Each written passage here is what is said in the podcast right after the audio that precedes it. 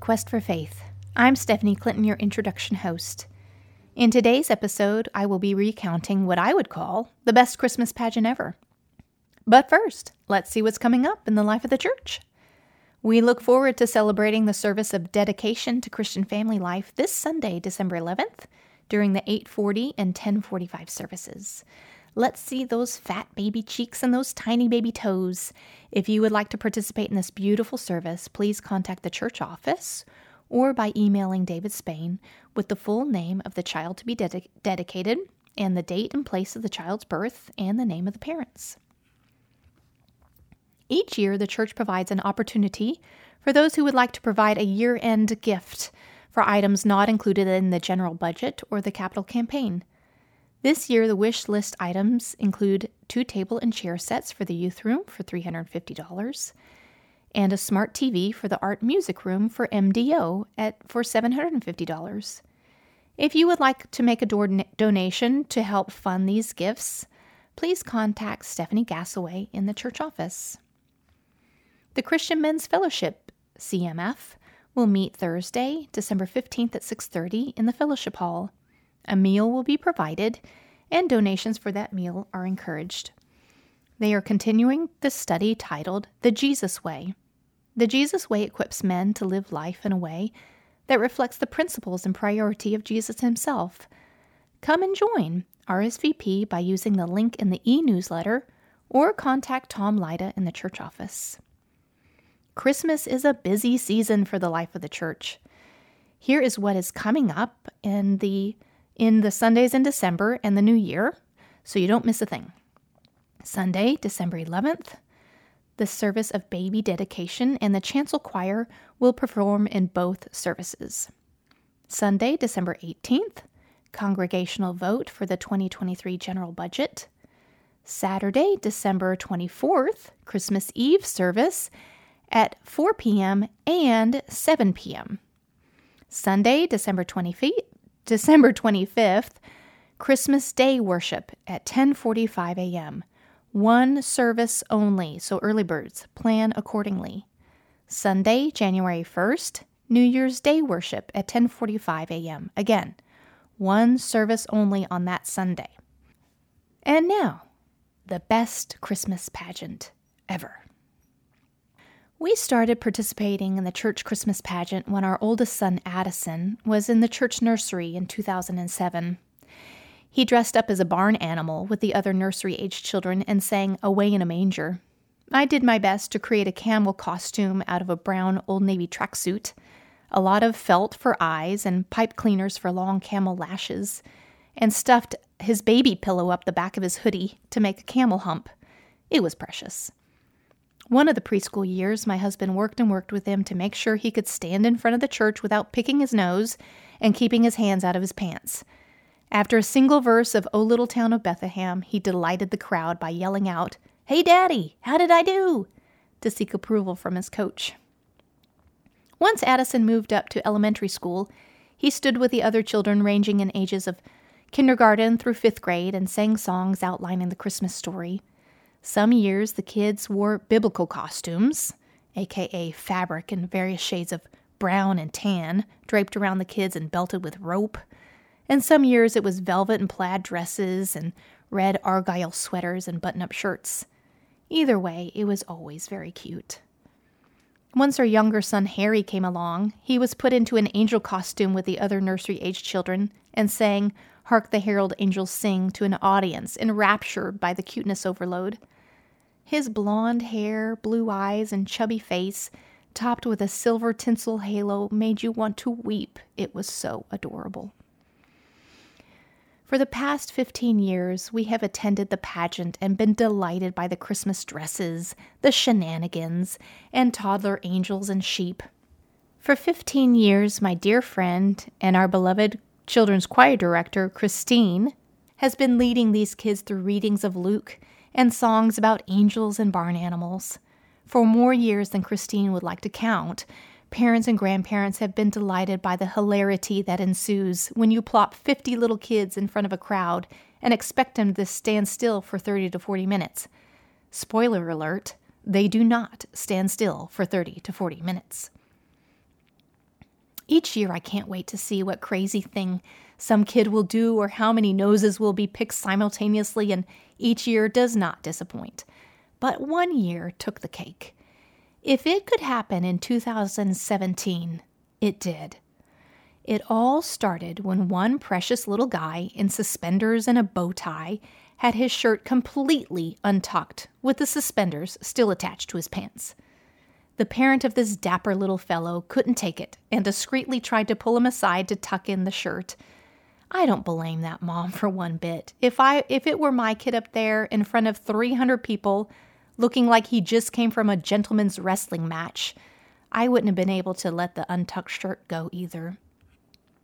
Next was a second grader who decided she needed to tell Christine something in the middle of a song. She whispered something in Christine's ear while she was beating out a 4 4 pattern for the song. Then said little girl skipped to my Lou up the side aisle on some mystery errand. She promptly returned with what looked like some sort of towel or rag that she then used to wrap and unwrap around her hand for the remainder of the pageant.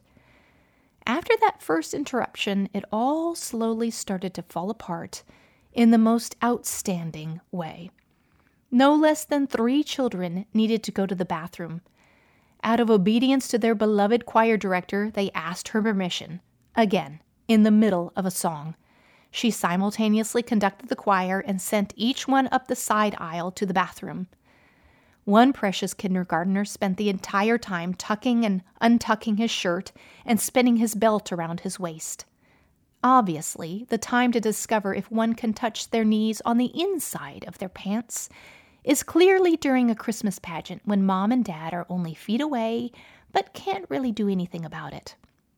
The little girl next to him would not be moved by his shenanigans and stood like an angelic statue, only moving her lips to sing and her eyes to give him the side eye. If she can concentrate like that at age six, she should consider a career as a bomb diffuser for a SWAT team. Nothing will break her co- composure. Nothing. It all came to a climax when one little girl lost a tooth during a song. She presented the tooth to Christine for safekeeping, then returned to sing her heart out. Christine took it and, without missing a beat, continued to direct the choir, turned around, and handed the tooth off to a random mom sitting in the front row.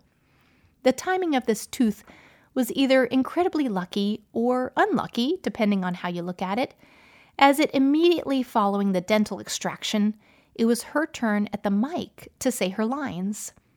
While she waited her turn to pro- proclaim that Jesus is indeed the light of the world, her gums started to bleed, as they do immediately following a pulled tooth. Everyone close enough to glimpse her cherub face started to wonder if she had somehow acquired red lipstick and was applying it on stage. Nope, that would be blood. Amazingly, this precious angel delivered her line not once, but three times, as indicated in the script, with blood be- beginning to splatter her dress.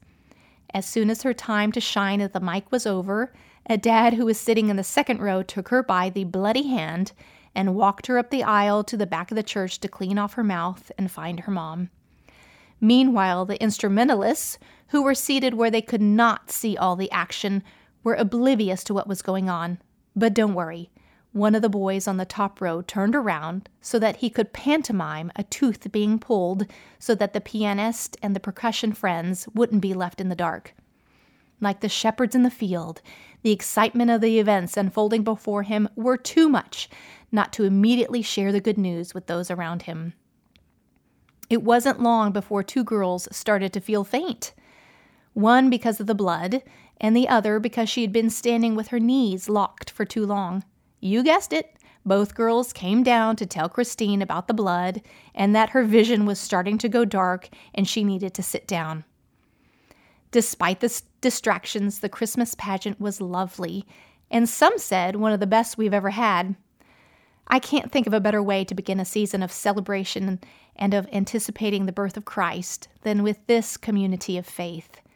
There I sat, nestled in the pew between my family and my brothers and sisters in Christ, as we raised our voices to proclaim joy to the world.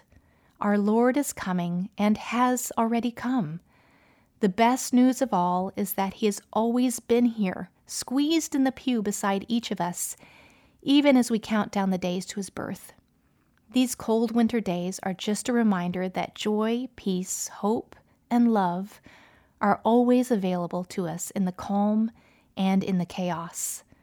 Watching and participating in this three ring circus of a Christmas pageant is just the way I want to start the holiday season. The beauty in the mess, the mistakes and effort tell the story of real life. I look around me and I see parents and grandparents who are all trying their hardest to raise good kids despite what life throws at us. We are all in it together, doing the best with what we have been given, carrying on, continuing to conduct, determined to beat out a 4 4 pattern in spite of the interruptions. I think about the Christmas story the, the kids told us that night how Mary and Joseph made the long, hard journey from their home in Bethlehem. I think of their ancestors who went before them, wandering in the wilderness, trying to find their way home. I think of all the generations of families that have led up to me and mine, and the thousands of Christmases that have been anticipated and celebrated. Christmases full of broken hearts, disappointments, joy, celebration, loss, and hope. It all happened then, and it is all happening now. So here we are, anticipating God's most precious gift in this beautiful and chaotic mess of a life. Gloria in excelsis Deo.